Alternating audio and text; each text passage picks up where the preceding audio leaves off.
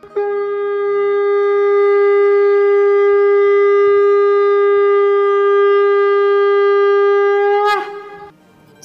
and sing with Golokians podcast में आप सबका स्वागत है। गोलोक एक्सप्रेस में आइए, दुख दर्द भूल जाइए।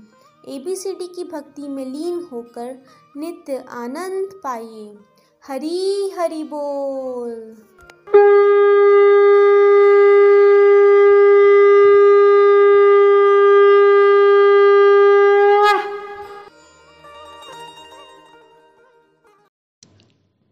जय श्री कृष्ण चैतन्य प्रभु नित्यानंद। श्री अद्वैत गदाधर, श्री वासदि गौर भक्त वृंद। हरे कृष्ण हरे कृष्ण कृष्ण कृष्ण, हरे हरे हरे राम हरे राम राम राम, हरे हरे। हरी हरी बोल एवरीवन मैं रेणु जयंत त्रिपाठी। मैं उत्तर प्रदेश के कानपुर शहर में रहती हूँ। मैंने गणेश उत्सव के उपलक्ष्य में एक कविता लिखी है, जो आप सबके साथ शेयर करूँगी। फ्रेंड्स मैं गोलोक एक्सप्रेस में गीता जयंती के पावन अवसर पर दिसंबर 2021 में ज्वाइन हुई थी। मैं जब से गोलोक परिवार का हिस्सा बनी हूँ, तब से सत्संग के माध्यम से बहुत सारी शिक्षाओं को ग्रहण कर पा रही हूँ।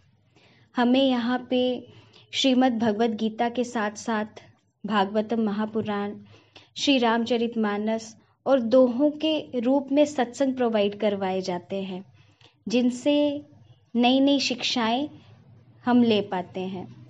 फ्रेंड्स इस मंच के माध्यम से हिंदू धर्म के जितने भी त्यौहार हैं, उनको मनाने के पीछे का कारण और उनके महत्व को भी हम जान पा रहे हैं। मैं इस मंच से जुड़कर स्पिरिचुअल पोइट्री लिखना भी स्टार्ट कर दी, जो शायद मैं कभी भी नहीं कर पाती। तो उसके लिए गोलोक एक्सप्रेस का, निखिल जी का, नितिन जी का और मोनिका जी का मैं आभार व्यक्त करना चाहूँगी। अब मैं अपनी कविता की तरफ़ चलती हूँ। हरी हरी बोल जी।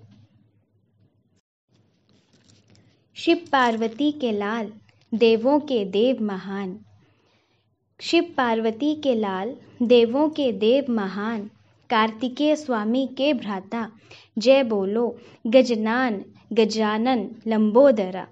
भाद्रपद माह की शुक्ल चतुर्थी को प्राकट्य हुआ है जिनका बल बुद्धि समृद्धि रूप में देते हैं आशीष ये अपना। आओ मिलकर करें सब इनका स्तुति गान। आओ मिलकर करें सब इनका स्तुति गान। विघ्नेश्वराय, वरदाय सुरप्रियाय, लंबोदराय सकलाय जगतितायम नागानथाय श्रुतियज्ञ विभूषिताय गौरीसुताय, गणनाथ नमो नमस्ते। माँ पार्वती ने अपने तन के मैल से बालक का निर्माण किया। डाल प्राण उस बालक में, विनायक उसको नाम दिया। डाल प्राण उस बालक में, विनायक उसको नाम दिया। पर शिव जी इस बात से अनभिज्ञ रहे। पिता मेरे सामने खड़े। बालक भी ना जान सका। और फिर वो कहने लगा। और फिर वो कहने लगा माँ ने मुझको प्रहरी बनाया। माँ ने मुझको प्रहरी बनाया। अंदर ना जाने दूँगा। जाने की कोशिश करोगे तो युद्ध की ललकार मैं दूँगा क्रोध आया त्रिलोकीनाथ को चलाकर त्रिशूल हर लिए प्राण। माँ पार्वती ने सब बतलाया। माँ पार्वती ने सब बतलाया। फिर शिवजी ने हाथी का मुख लेकर नवजीवन का संचार करवाया। देवों के देव महान बने। देवों के देव महान बने। माँ बाप की कर परिक्रमा प्रथम देवता आप बने। गजाननम भूत गणादि सेवितम कपित जम्बू फल चारु भक्षणम उमासुतं शोकविनाशकारकं नमामि विघ्नेश्वर पाद पंकजम माता पिता की पूजा करके सेवा भाव का ज्ञान दिया। माता पिता की पूजा करके सेवा भाव का ज्ञान दिया। विघ्नों को हरने वाले, विघ्नहर्ता भी आप बने। बल बुद्धि देकर सबको बल बुद्धि के देव भी आप बने। बल, बुद्धि के देव भी आप बने। हृदय से करता जो आपका ध्यान, उसके कष्टों को हर लेते। मोश्क को रखकर अपने साथ मोश्क को रखकर अपने साथ अभिमान का करते नाश। अहम को अपने हम भी भुला दें। अहम को अपने हम भी भुला दें। दो ऐसा हमको वरदान, दो ऐसा हमको वरदान। सोया विश्वास जगा देना। सोया विश्वास जगा देना, अहंकार को मिटा देना। करे बड़ों का आदर हम, प्रेम से रहना सिखा देना। करे बड़ों का आदर हम, प्रेम से रहना सिखा देना। कलयुग फैलाए अपने पाँव, माँ बाप और अपनों से घटता जाए प्यार। आप करो प्रभु मार्गदर्शन, आप करो प्रभु मार्गदर्शन, अपने जैसे भाव जगा दो। वृद्धाश्रम, और अपनों से दूर न जाए कोई जन। वृद्धाश्रम, और अपनों से दूर न जाए कोई जन। ओम श्रीम गम सौभाग्य गणपते।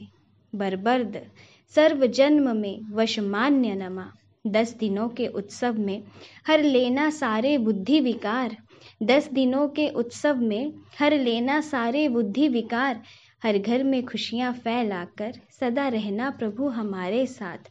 हर घर में खुशियाँ फैलाकर सदा रहना प्रभु हमारे साथ।